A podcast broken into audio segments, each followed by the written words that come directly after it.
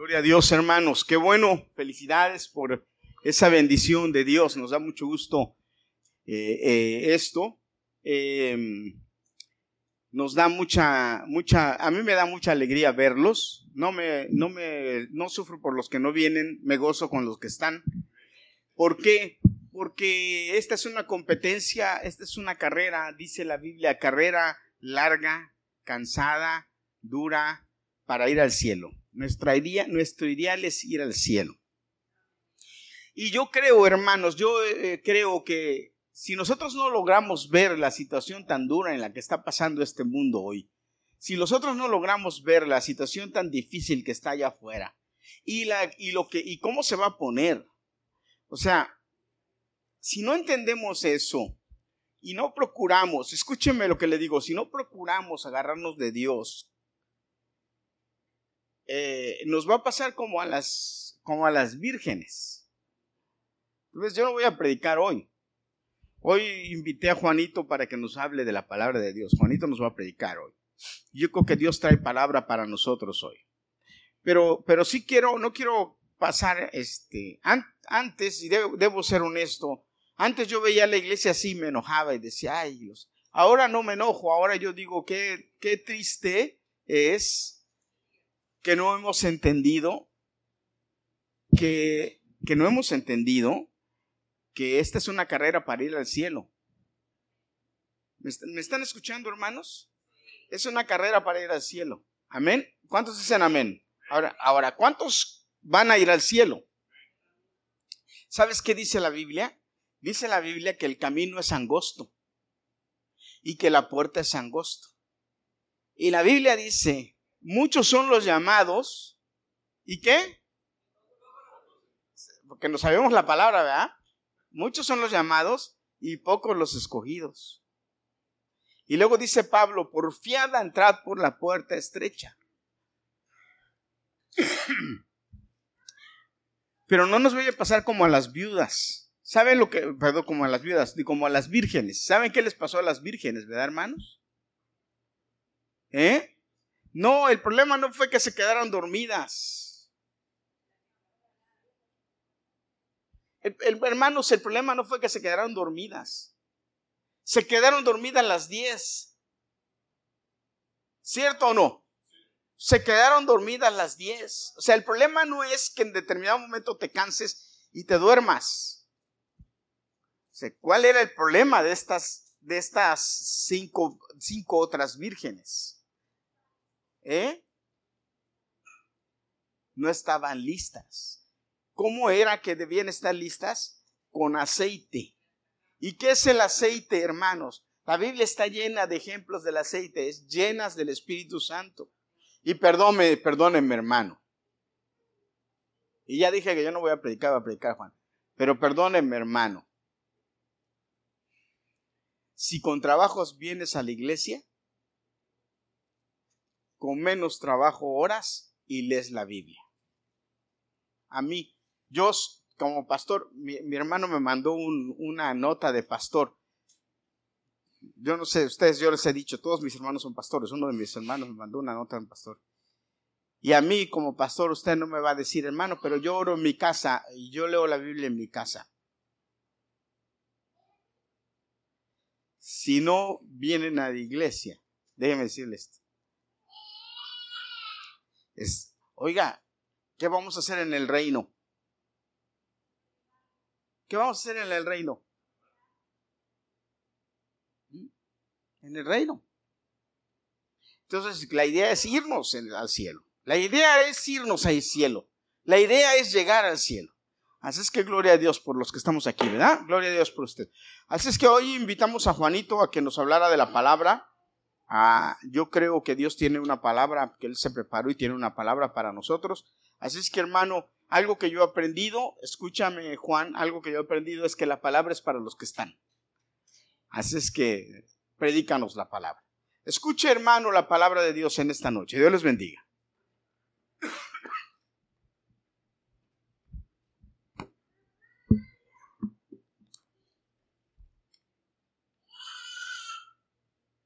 ¿Cómo están hermanos?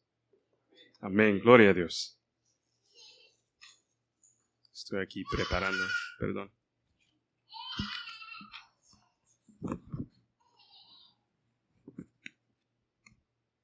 Buenos. Hermanos, como el pastor me, pidió esta noche que yo predicara la palabra, como siempre yo le pido a Dios qué puedo aprender yo y compartir con mis hermanos y mis pastores también. Y le pensé y, Dios puso en mi corazón a alguien que es muy importante en la Biblia y estudié y eh, encontré muchas cosas muy interesantes de él, más que yo ya conocí un poco. Pero la Biblia no habla tanto de él. Pero vamos a comenzar, hermanos. Cuando surgen situaciones, malos o buenos, personas van a, van a hacer decisiones para hacer algo. Y muchas de las personas eh, van a ver cuáles son los beneficios o los desventajas han basado de las resultas de sus decisiones. Algunos van a analizar todos los resultados que pueden pasar, resultados, gracias, resultados, y van a ver cuál es el mejor para escoger. Algunos van a hacer una decisión impulse y van a no, no le van a, y van a esperar qué va a pasar. En otras palabras, tirando la preocupación afuera de la ventana. ¿Me entiendes? Pero otros van a coger su tiempo y van a ver qué es la manera correcta de cómo deben ser en, en esa situación. Y hermanos, yo luchado tanto con muchas de mis decisiones en mi vida, pero gracias a Dios, poco por poco estoy tratando de eh, no hacer esas decisiones e impulsos que yo he hecho en mi vida. Dios me ha regañado muchas veces, pero gracias a Dios, en las situaciones en mi vida que yo esperaba y hizo el correcto, lo pensé, yo vi que vi como Dios me ha bendecido y me enseñó misericordia en mi vida. Y ahora no sé si ustedes han pensado unas decisiones en sus vidas que hicieron, malos o buenos, porque todos aquí hacemos, hacemos eh, decisiones malos, escogemos decisiones malos. Pero tenemos que recordar que damos gracias a Dios porque Él es nuestro redentor y, nos, nos y, nuestro salvador. Dice en Efesios capítulo 1, versos 7 a 8, por la muerte de Cristo en la cruz, Dios perdonó nuestros pecados y nos liberó de todo culpa. Esto lo hizo por su inmenso amor, por su gran sabiduría y conocimiento. Oramos. Oramos. Perdón. Heavenly Father, thank you for this one night, Lord Father, that we're listening, we're here together listening to your word, Father. We pray, Lord Father, that we come out tonight, Lord Father, learning a little bit more of your word, Lord Father, how wonderful you orchestrate things, Lord Father, so that at the end, Lord Father, your great plan is revealed and we can see the beauty on all the trials and tribulations and, and challenges and, that we all face. And at the end, you have something beautiful that comes out, Lord Father. And we're grateful for it, Lord Father, because at the end, we're there with you, Lord, and we're seeing the magnificent project that you had already in place. Let us see more and more of those, Lord Father, in our lives as we continue in our path with you, Lord. In Jesus' name we pray. Amen. Hermanos, en la Biblia hay muchos hombres que han pasado situaciones que tuvieron que hacer el correcto en frente de los ojos de Dios. Y obviamente Dios le ha ayudado en, en ese proceso. Para darle unos ejemplos. Noé.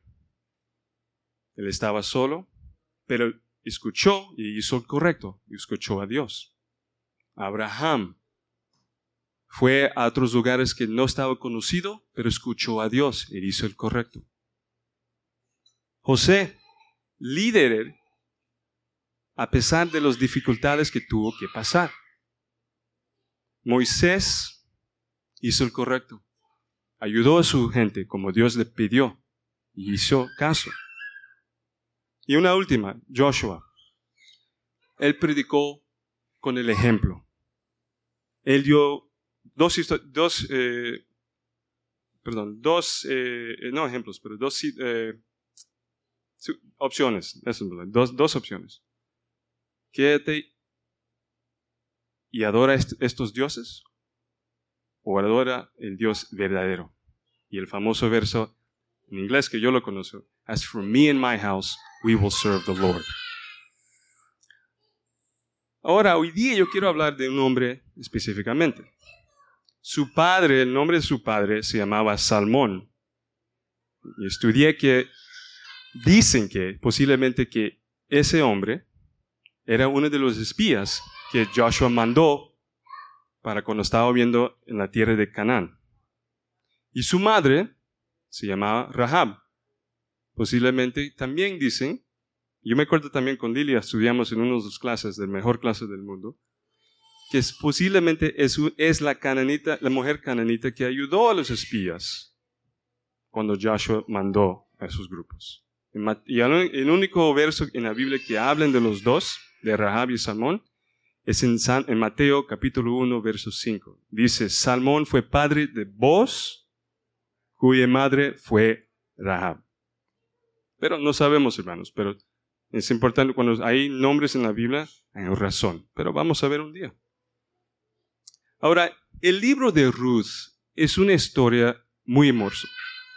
Habla de, un, de una mujer específica, dos mujeres, Naomi y Ruth específicamente. Y en el principio de, Ruth, habla de un épico de, hambre. Pasó, pasaron un famine en inglés, que pasó en, la tierra de Judá. En esos tiempos, Naomi y su esposo Emelech y sus dos hijos se, levantaron y se fueron a una tierra que se llamaba Moab. Y cuando llegaron, tristemente, el esposo, Emelech, murió. Ahora Naomi se quedó con dos hijos. Después, un tiempo, esos dos hijos, esos dos hijos, se casaron. Una se llamaba Orfa y la otra Ruth. Después de diez años, desafortunadamente, los hijos de Naomi mueren. Ahora los tres mujeres, Naomi, Ofra y Ruth, están viudas. Después de un tiempo, Naomi escuchó en Moab que el Señor ha bendecido a, las personas en Judá con más, con buenos cultivos, perdón, cultivos. Y otra, otra vez, y decidieron que Naomi quería regresar a su tierra. Ahora, durante ese, ese viaje, Naomi hablaba con Orfa y Naomi, perdón, y Ruth, y les dijeron, mira, ya estoy viejo, vieja, no puedo darte más hijos para que esperan y se casaran. No pueden tener el tiempo. Regresan a su tierra en Moab. Orfa lloraba, pero decidió regresar. Pero Naomi, Naomi, aquí una palabra que se usa en inglés, cling, eh, no, perdón, no, Naomi, Ruth se aferra, como aferra, she clung to her. Aferró, perdón, gracias. Y dijo algo muy hermoso, hermoso a su suegra. Dijo, pero Ruth le contestó, no me pides que te dejes y que me separa de ti. Irá donde tú vayas y viviré donde tú vivas. Tu pueblo será mi pueblo y tu Dios será mi Dios. Moriré donde tú mueras, y ahí quiero ser enterrada. Que el Señor me castigue con toda dureza si me separa de ti, a menos que sea por la muerte. Ahora, Ruth estaba dispuesta de dejar su vida anterior en Moab. Ella era una, una mujer moabita tuvo diferentes costumbres, customs, hasta otros dioses también. Ellos, vivían, eh, creyeron en muchos dioses también en Moab. Y, cambiar su vida y ir a una nueva vida con su suegra que solamente conoce por no tanto tiempo, más de 10 y 15 años. Y aceptó su Dios a Naomi. Yo creo que es un ejemplo que es valiente que eh, Naomi, perdón, que Ruth hizo con su suegra. Y cuando llegaron a Judá, Ruth continúa mostrando el cariño y el amor que tuvo para Naomi, su, su suegra. Y en ese punto estaban viudas, no tuvieron hombres para ayudarlo, para cuidarlo. Solo le quedó una opción. Ruth le pidió permiso a su suegra si podía ir al campo y recoger grano que, se sobraba. Y Naomi le, dio permiso. Ahora, eso me enseñó que ella estaba consciente de la ley judía. En el Levítico, en, y creo que esta es la palabra espigar, pueden, esa es una ley que Dios dejó a los israelitas para que puedan ayudar a los pobres y también los que estaban en necesidad en, esa tierra. Ahora, después de eso, aquí viene el hombre, vos. Hace su apariencia. Y yo ya voy a, tirar, voy a terminar con la historia porque si ustedes están interesados, yo creo que deben estar. Y yo me imagino que muchos aquí le han, le han, leído el, libro de Ruth. Léanlo otra vez. Porque es un, una historia bonito que enseña eh, trusting in someone that you don't know, eh, teniendo eh, confianza en algo, en alguien que no tanto conoce y muchas cosas más. Y solamente son cuatro capítulos, hermanos. Ahora, todos sabemos aquí que Boaz, Boaz casó con Ruth y tuvieron un hijo, Obed, que continúa la genealogía de hasta el rey David y hasta Jesucristo. Y yo quiero enfocar en tres puntos de voz, en cómo se convirtió en estar parte de la liaña, no, la liaña, de la línea, casándose con Ruth y asumiendo la responsabilidad de redentor familiar. También otra ley de Dios que puso en Levíticos. Vamos a ver qué son tres cosas que yo vi que la Biblia me enseñó. La primera que yo vi que, que como vos era, era amable. Cuando él notió, notió, a Ruth cuando estaba, cuando regresó, cuando llegó al campo, le vio y pidió a su trabajador encargo. Y le pidió, ¿quién es esta, quién es esta mujer? Y el hombre encargo le, le estaba diciendo que es una mujer que vino de Moab con Naomi y estaba aquí trabajando, pidiendo si, y, pidió si podía recoger los que, eh, lo que eh, espigar y también solamente descansaba un poco, un poco. Y con eso Boaz estaba conmovido, conmovido porque vio una mujer que estaba trabajando. Él ya sabe cuando el hombre le dijo que era hija la, suegra era Naomi, él ya sabe que él y Naomi estaban, eh, ¿cómo se dice? Eh, eran familia, gracias, estaban, eran familia. So, él sabía todo lo que pasó a Naomi, que su esposo se murió. Ahora, él estaba conmovido con eso y mostró su amabilidad dejándolo que quedarse en su campo y le dijo que estará con las otras mujeres y que no vaya a otros campos porque posiblemente otros hombres ahí le podían tratar mal. Hasta él habló con su gente, sus hombres, y que no le trataban duro o fuerte. Eso, me imagino, le sintió a, Ruth seguro, protegido. Yo sé que muchas mujeres buscan eso en, en sus hombres, ¿sí o no, mujeres? Buscan esa protección. La segunda, hermanos, que yo vi es el generoso. En el tercer capítulo, cuando Boaz se regresó y estaba separando el grano de la paja y se quedó ahí dormido, Ruth escuchó a Naomi porque le mandó, porque le recordó que él es la familia, redentor familiar. Pero como Naomi también estaba tan obediente, ah, perdón, Ruth estaba tan obediente, Naomi escuchó cada palabra que Naomi, que Naomi le dijo.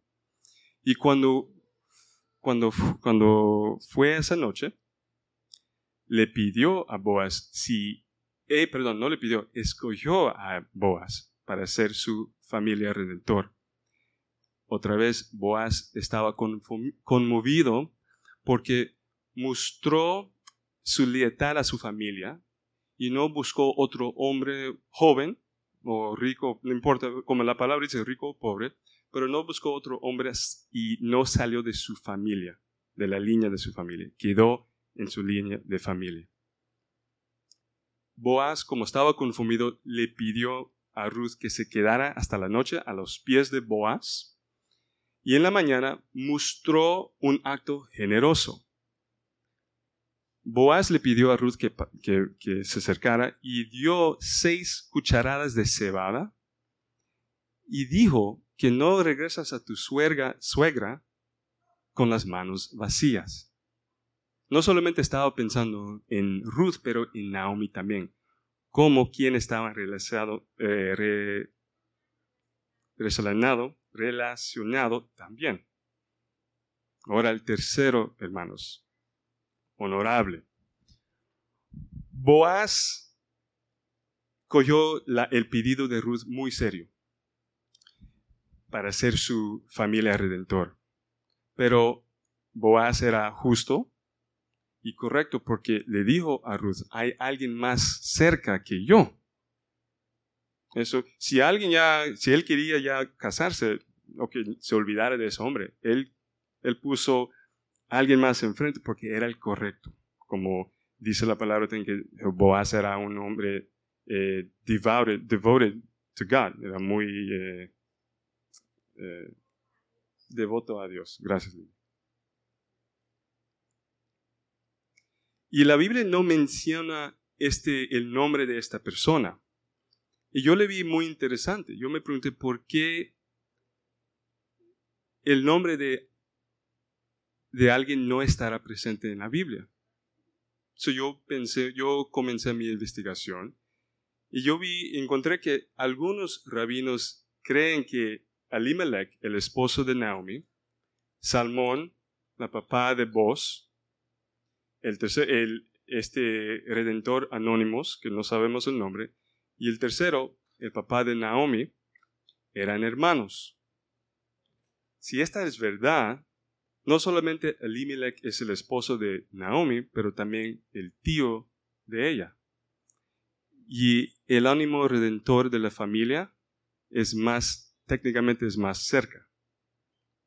Y ese dice que Naomi, el tío, y, también él es, esta persona que no sabemos el nombre, es el tío de Naomi y también el tío de Boaz. So técnicamente, él es el hermano de Elimelech, el esposo de Naomi.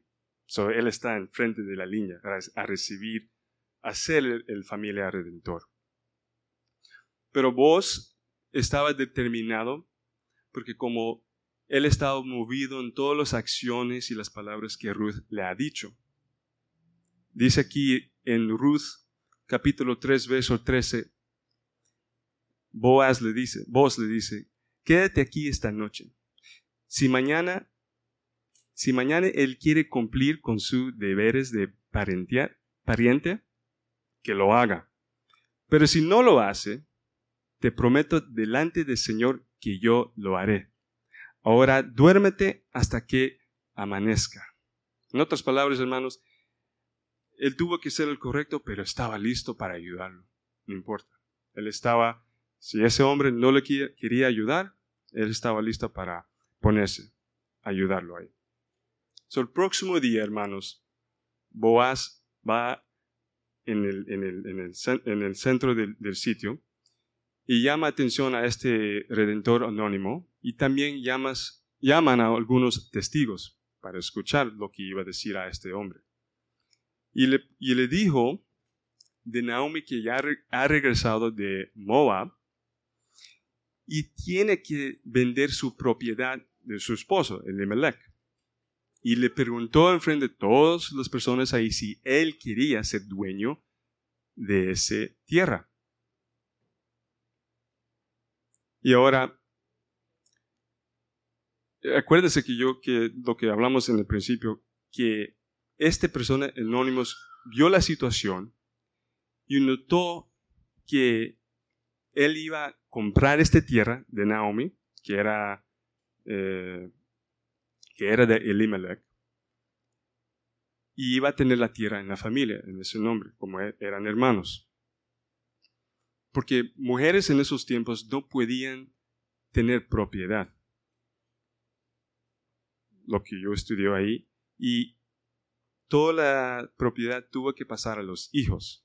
en este caso, como ya saben, Naomi va a tener, ya tiene, va a tener un hijo que se llama Obed. Ese toda propiedad iba a pasar a él.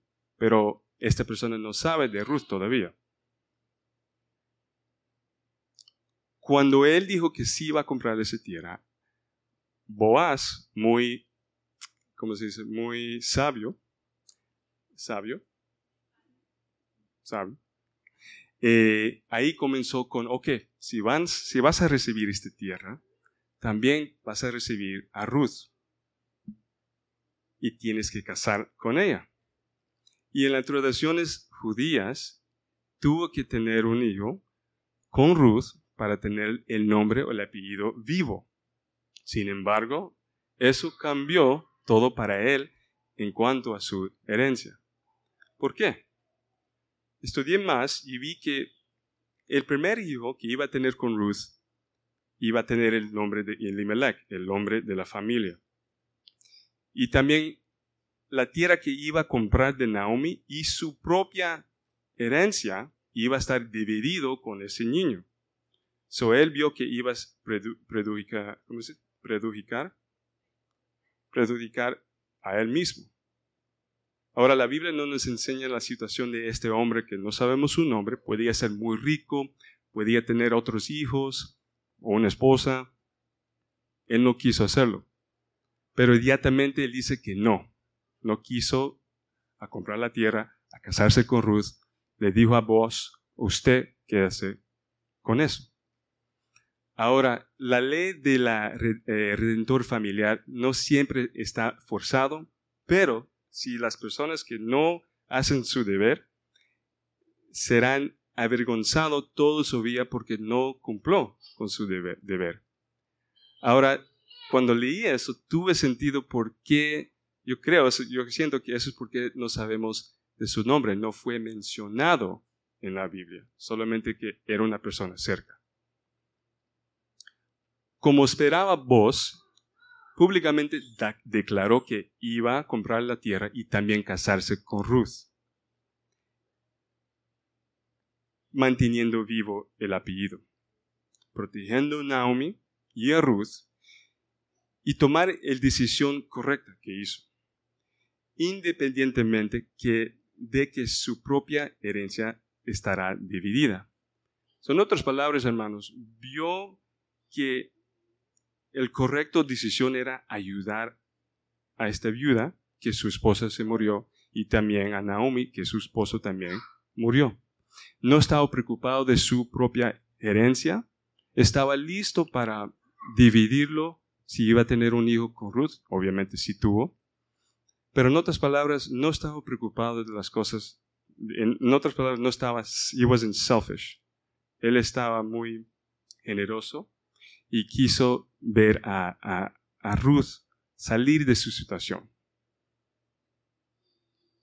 Y otra, unas otras informaciones, información que yo encontré también, que era muy interesante, que Boaz era 80 años, tuvo 80 años, cuando se casó con Naomi, que tuvo 40 años.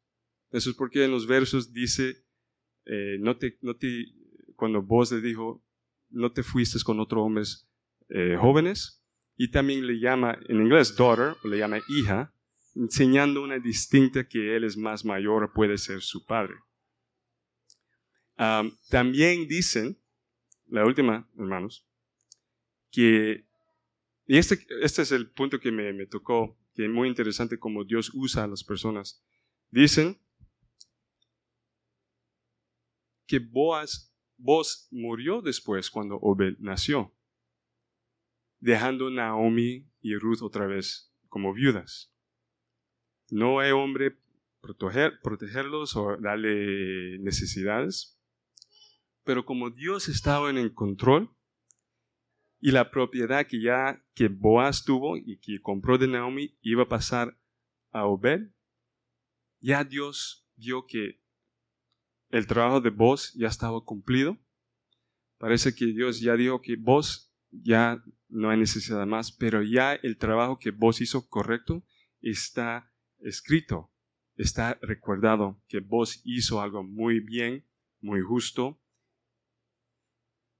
y hizo bien escuchando la ley de Dios, haciendo una redentor familiar para alguien en necesidad.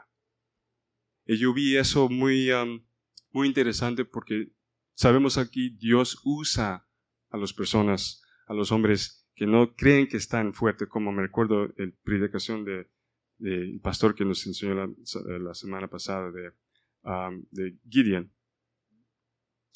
Y él, él, no pensaba que era un hombre cuando Jesús le, dijo que eh, valiente y esforzado. Dios usa a personas, a hombres que no están preparados, pero o hay personas, hay hombres que están preparados para dejar todo, para seguir lo que está correcto y, y ayudar a las personas en necesidad. Hermanos, eso es que yo tengo aquí para esta noche. Ah, gracias por oír, escuchar esta noche, perdón. Y espero que cuando tienen tiempo, hermanos, lea la palabra, el Ruth, el, el libro de Ruth, y vean otra vez cómo Obed obedeció y escuchó a la ley que él, como él sabía la ley, él escuchó y vio la situación y hizo correcto en esos momentos. Y nuestras vidas, hermanos, cada vez que hay una situación, busca la manera correcta. No importa si tu herencia o algo vas a perder, pero es lo que tú crees que Dios, eh, si es justo en el ojo de Dios, debemos hacer eso y preguntar a, a nuestro Señor si esto es correcto. Amén, hermanos. Dios les bendiga.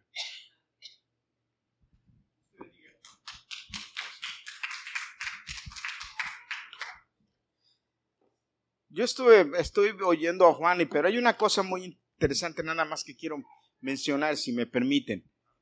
Eh, ese, era un plan, ese era el plan de Dios que Dios tenía para que en, Israel no hubiera pobres. Ese era como Dios manejaba para que lo, la, asegurara siempre que hubiera descendencia en Israel y que en Israel no hubiera pobres y que tampoco los linajes se perdieran. Ok, pero, pero algo que yo quiero mencionar, y yo estaba platicando con mi esposa estos días de, de mi suegra. Y yo creo que esto, esto es importante mencionarlo, Juan, si me permites, que Hoy en día se habla mal de las suegras. La gente habla mal de las suegras. Pero yo veo aquí un ejemplo muy claro de cómo Dios bendice al que bendice a su suegra. Estábamos hablando de mi suegra, ¿verdad, Liliana? Y decíamos que mi suegra ya, mi, suegra es una mujer mayor, ya es 75 años tiene Liliana. Mi suegra tiene 75 años. Y aunque se ve fuerte, ya es una mujer mayor. Y mi esposa me decía, mi mamá ya no debiera estar pasando trabajo, ni lucha, ni nada de eso. Y yo digo, nosotros debemos tener en cuenta a nuestras madres y a nuestras suegras. Yo, yo desde que me casé no tengo madre. ¿Verdad? Yo desde que me casé no tengo madre. Pero siempre que hemos, mi esposa este, me ha dicho, voy a voy a bendecir a mi, a mi mamá, voy a hacer, yo siempre he dicho sí, o sea, yo nunca le he dicho no, ni me, ni he puesto, y ahí, y ahí está el testimonio, y no he puesto cara, aunque, aunque debiéramos hacerlo más y debió, debiéramos eh, tener más conciencia de esto. Pero algo que yo aprendo de este pasaje es que Orfa se fue la, la, Noemí le dijo, vete, váyanse, les dijo. Y Orfa se fue. Pero ¿qué Ruth, Ruth qué le dijo? No. lo que yo veo en Ruth es que mostró agradecimiento por la mujer que le dio un hombre. Porque como sea, Naomi le dio a su hijo a Ruth. Ahora, le dio un hijo enfermo y el, y el chamaco estaba enfermo y se y no duró más que 10 años, dice Juan. 10 años y se murió. Pero ya su nombre decía que se iba a morir. Porque el nombre del hijo era ese, enfermizo. Era el nombre del esposo de Ruth, enfermizo. Así le pusieron enfermizo. Y por eso se murió. Pero la lección aquí es que Ruth le dice, no, yo no te puedo dejar. Si tú fuiste buena conmigo, yo tengo que ser buena contigo. Y esa es, hermanos, yo le decía a mi esposa, esa es una orden de Dios. La Biblia habla de dos cosas. La Biblia habla de que Dios bendice a aquel que se preocupa por los viejos, por los papás, por los viejos, pero también la Biblia dice que el que, el que trata mal o hace mal con una viuda, Dios lo va a castigar. Y Dios es muy estricto con eso. Y más cuando nuestras nuestras viejas son viudas. O sea, en este caso, este Ruth era, eh, Naomi era viuda. Ruth era viuda, pero era una viuda joven. Pablo dice, a las viudas jóvenes no les den que trabajen. Pablo lo dice. A las viudas jóvenes no las mantenga la iglesia que trabajen, pero a las viudas viejas, sí, dice. La iglesia es responsable de las viudas viejas. Y luego dice, y si no tienen hijos, como ayer, si tienen hijos, que los hijos se encarguen.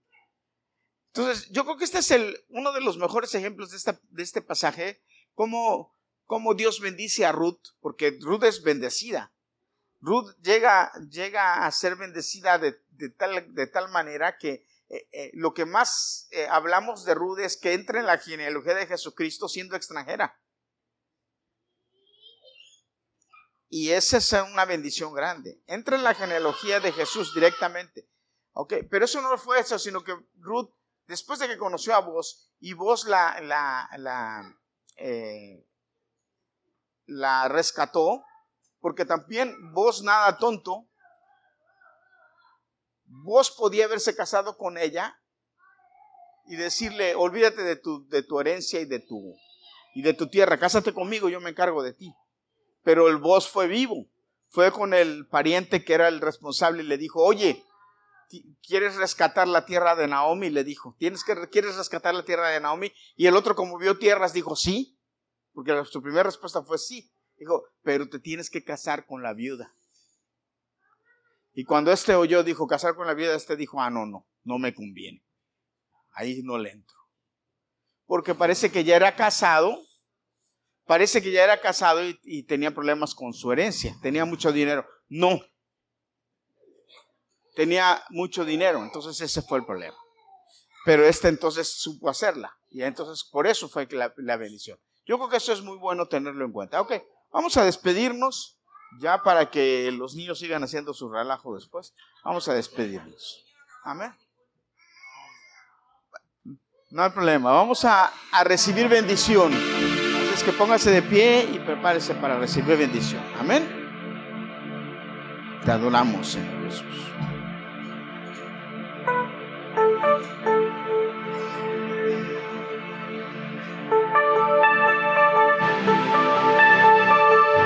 Tus manos para recibir